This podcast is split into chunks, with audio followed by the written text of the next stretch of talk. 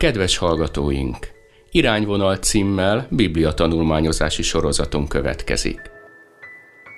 Szeretettel köszöntök mindenkit, aki követi az irányvonal műsorait.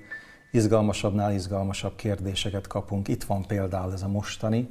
Az lenne a kérdésem, írja nézőnk, hogy az Ószövetségben élő emberek, proféták, mit hittek a halálról és a halál utáni életről? Gondolták-e, hogy van utána Istennel közös létezés, vagy csak a földi életből állunk? Hatalmas, izgalmas téma. Alapvetően a kereszténységen belül három megközelítése van, de persze rátérünk a Biblia igékre. Az egyik megközelítés azt mondja, hogy nem hittek a halálon túli életben, a másik megközelítés azt mondja, hogy nem láttak tisztán ebben a kérdésben, még az Ószövetségben, a harmadik pedig azt mondja, hogy hittek benne. Na most, ha megnézzünk néhány igeverset, és itt Prédikátor könyvéből, Jobb könyvéből, Ézsaiástól és Dánieltől gyorsan szeretnék olvasni néhány igét, akkor azért viszonylag jó nyomon elindulhatunk, hogy vajon melyik áll meg a Biblia alapján a leginkább. Azt mondja a Salamon, a Prédikátor könyve 9. fejezetében, a 12. versben, hogy semmi cselekedet, okoskodás, tudomány és bölcsesség nincs a Seolban, ahová menendő vagy. Na itt van ez a Seol szó.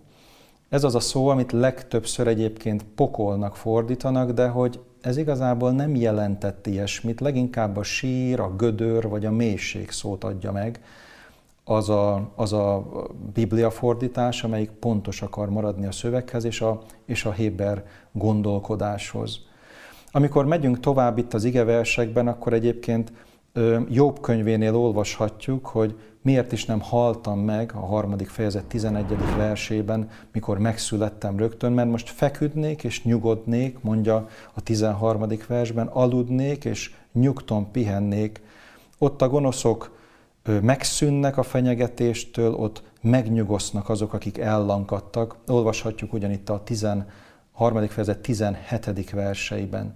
Tehát a korabeli ember gondolkodásába, képébe nem tartozott bele az a benépesített földrajzú pokol és halálon túli világ, amit később aztán nem véletlen egyébként, hogy a, az ókori görög ö, ö, orfikus, pitagórikus gondolkodás hozott magával és honosított meg a kereszténységben. Jézus korában is már találkozhatunk ezzel. Ézsás könyve 26. fejezetének a 14. versében azt olvassuk nagyon röviden és lakonikus egyszerűséggel, hogy a meghaltak nem élnek, az árnyak nem kelnek föl. És eljutunk Dániel könyvéig, ami rendkívül izgalmas ebben a kérdésben, hiszen átvezető sorokat olvasunk erről a kérdésről, egészen az evangéliumokig, hiszen Dániel könyve 12. fejezetében, amikor Isten búcsúzkodik az ő profétájától, az idősödő, sokat látott, birodalmakon átívelő életű profétától, Dánieltől, korán gyönyörű az igevers, így beszél hozzá, te most menj el a vég felé, és majd nyugszol, és felkelsz a te sorsodra a napoknak végén. Az ember számára elég egyértelműen kirajzolódik egy olyan kép az ószövetségi ember halál elképzeléseiről, amiben kulcskifejezések a, a nyugovás, a pihenés, az alvás. Öntudatlan állapot, ami ugyanakkor különösen itt a Dánieli képben jön elő ez a gondolat, ébredéssel folytatódik majd. Azért érdekes, ha valaki kutatni akarja az igét Dániel könyve 12. fejezete, mert ez a fejezet egyébként olyan igékkel kezdődik, olyan ígérettel felkél Mihály, Mikáél, ki olyan, mint Isten, a nagy fejedelem, aki a te népet fiaiért áll, mert olyan nyomorúság lesz, amilyen nem volt, mióta nép kezdett lenni. Szóval ezek az igeversek szó szerint idézésre kerülnek Jézus Krisztustól Máté Evangélium a 24. fejezetében, ahol az ő dicsőséges eljövetelét, visszatérését ígéri meg, és ezzel együtt a feltámadást. Mint hogyha Jézus nagyon is tudatosan kapcsolta volna össze ezt a kozmikus eseményt az egyéni ember végső győzelmével, szabadulásával, amikor visszakapja az életet az ember, mikor Jézus Krisztus az emberfia visszatér az ég felhőjében is megjelenik, és feltámasztja, elküldi az ő angyalait, hogy összegyűjtse a feltámadtakat, és maga elé állít majd mindenkit. Szóval nem is véletlen, hogy ezek után a 20. századi teológia egyik nagy forró krumpliával van dolgunk, amit mindenki csak dobál át a másiknak. Különösen szemléletes ez például az amerikai biblia fordításokban, hiszen a Revised Standard Version vagy a New International Standard Bible is a Sheol szót használja, nem írják bele a pokol kifejezést a szövegbe, inkább beírják az eredeti Héber szót, hogy hát aki akar, nézzen utána, de ez bizony többnyire sírt, mélységet, gödröt vagy halált jelent metaforikusan. A New International Version a sír használja a fordításokban, tehát nem jelenik meg a pokol kifejezés. A Seol szó egyébként 65-ször szerepel az Ószövetségben, tehát jól lehet kutatni ezt a kérdést és lekövetni, hogy miért inkább a halottak közös birodalma, ahol azonban az öntudatlanság és egy majdani ébredés vár az emberre, de közel sem az az aktív életmód, amivel a görögök nyomán ezt az egész világot, a halálon túli világot benépesíti majd a középkori keresztény gondolkodás is. Hogy mennyire forró ez a krumpli? A nagy katolikus gondolkodó és filozófus Nyíri Tamás, katolikus gondolkodó a Remény vagy Halál című cikkében azt mondja, hogy aki azt vallja, hogy az elmúlás után a puszta lélek tovább él Istennél, nem veszi elég komolyan sem a halált, sem a halálon aratott isteni győzelmet. Még izgalmasabb a kérdés, amikor az 1966-ban kiadott holland katekizmust olvassuk, amit katolikus püspöki jóváhagyással jelent meg a második vatikáni zsinat után egy évvel. Ezt írja a katolikus könyv, kötet. Hol vannak szeretteink most, közvetlenül a haláluk után? Erre a kérdésre a Biblia nem ad választ. Még nemrég a megoldást a test és a lélek ketté választásában látták, úgy vélték, hogy a halál után a lélek tovább él, míg a test elenyészik. Ma ugyanezt másképp kell kifejeznünk, hogy az írás szavaihoz hűségesek legyünk.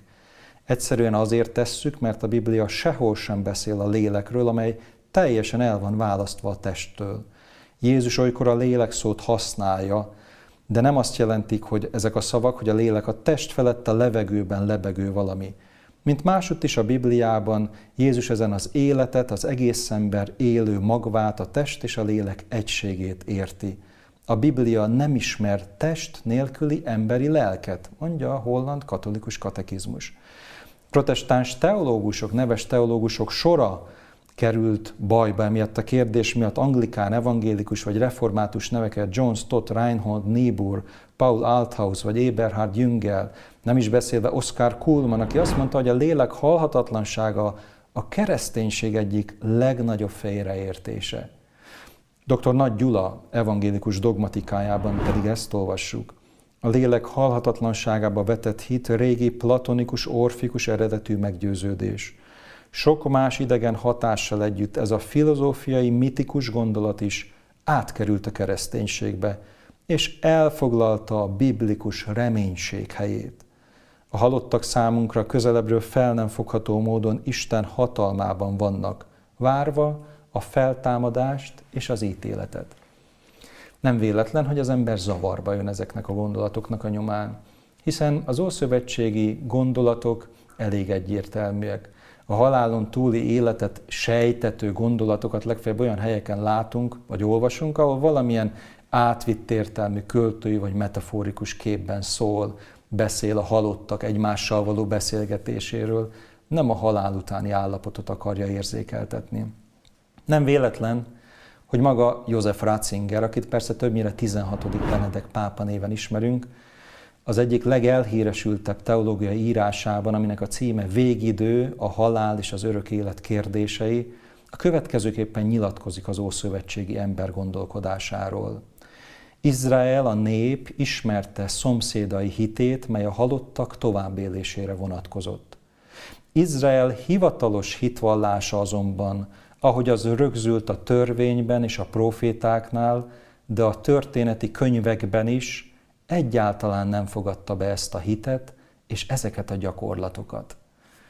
Szóval nincs alternatívája a feltámadás keresztény reménységének. És annak a nyugalomnak, hogy halottaink aludva, megpihenve, öntudatlanul várják az ébredést, várják Jézus Krisztus szavát, hogy az angyalok szólítsák őket. Gyönyörű ez a keresztény reménység, ami előttünk áll, az advent várásának a reménysége. Éljük ezzel a reménnyel életünket. Kedves hallgatóink! Irányvonal címmel Biblia tanulmányozási sorozatunkat hallották.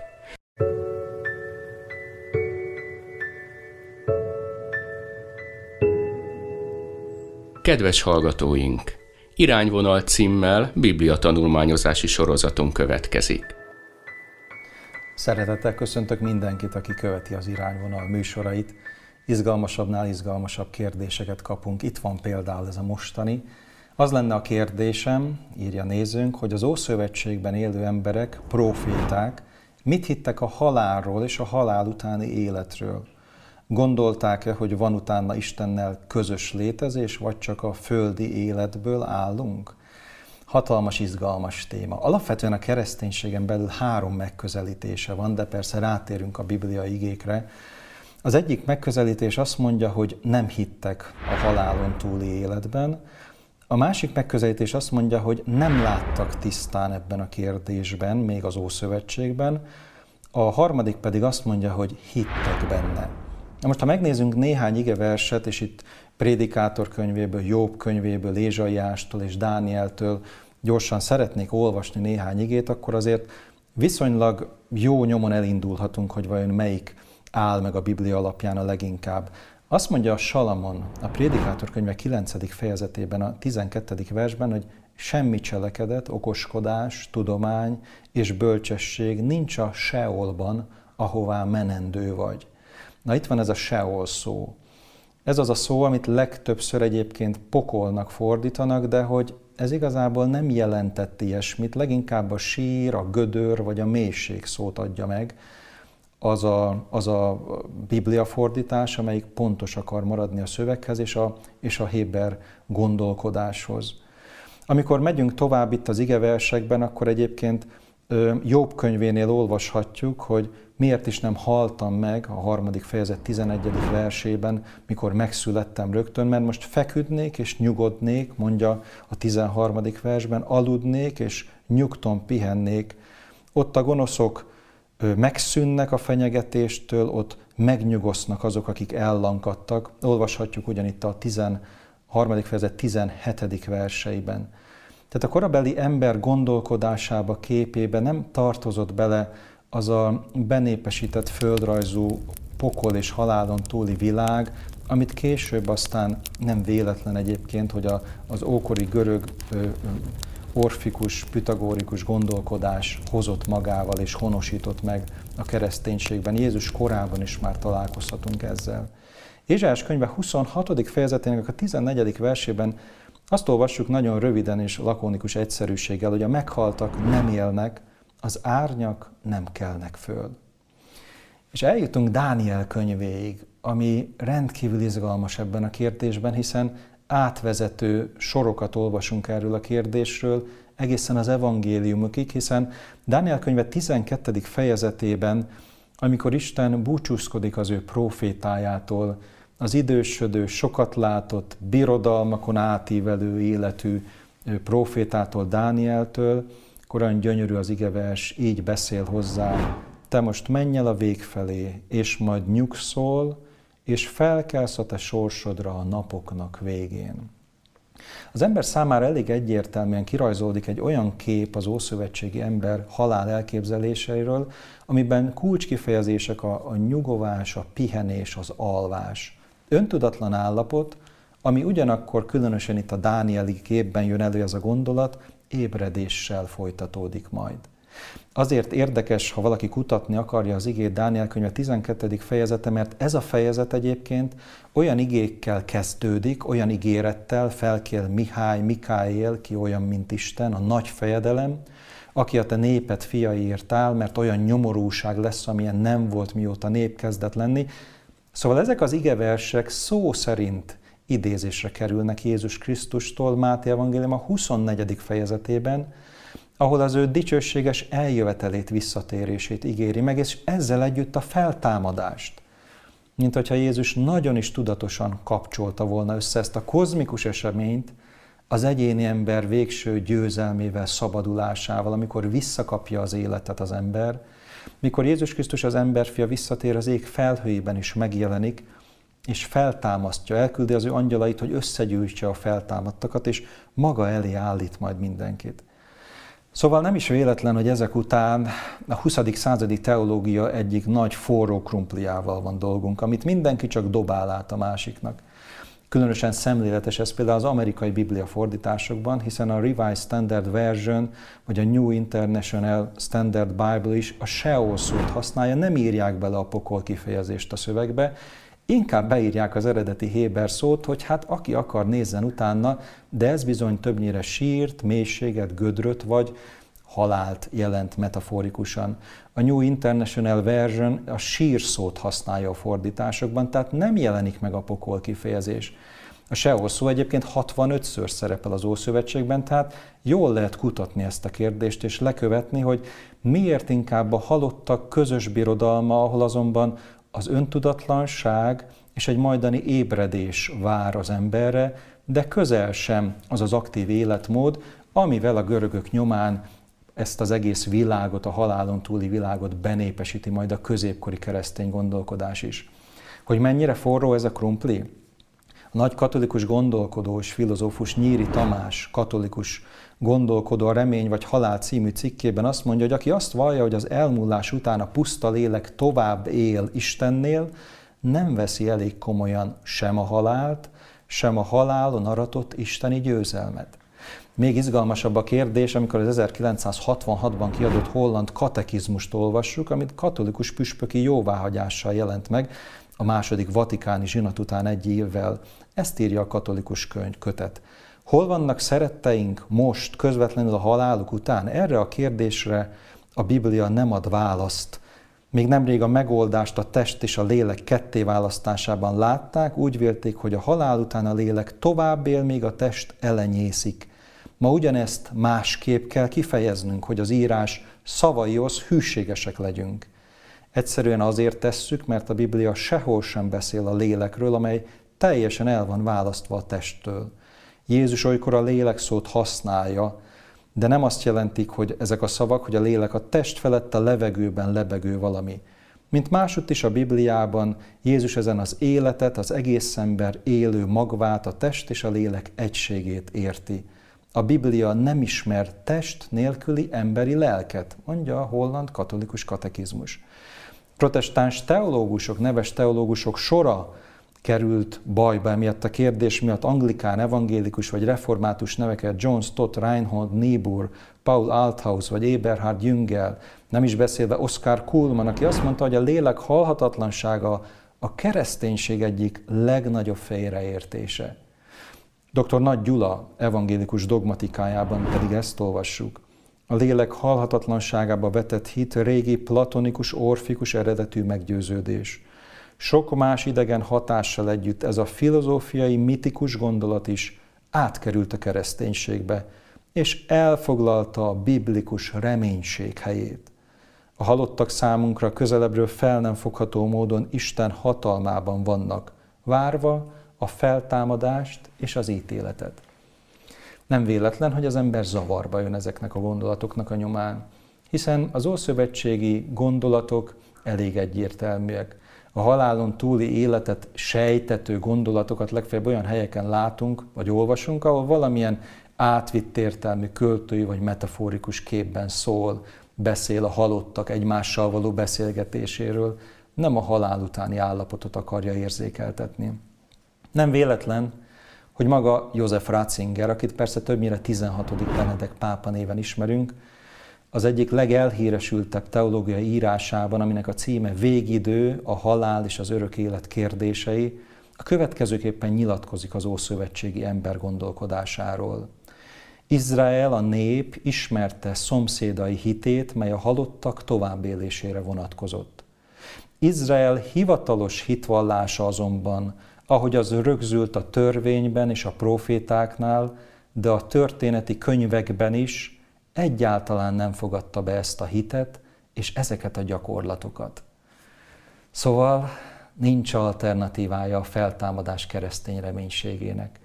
És annak a nyugalomnak, hogy halottaink aludva, megpihenve, öntudatlanul várják az ébredést, várják Jézus Krisztus szavát, hogy az angyalok szólítsák őket. Gyönyörű ez a keresztény reménység, ami előttünk áll, az advent várásának a reménysége. Éljük ezzel a reménnyel életünket. Kedves hallgatóink! Irányvonal címmel Biblia tanulmányozási sorozatunkat hallották.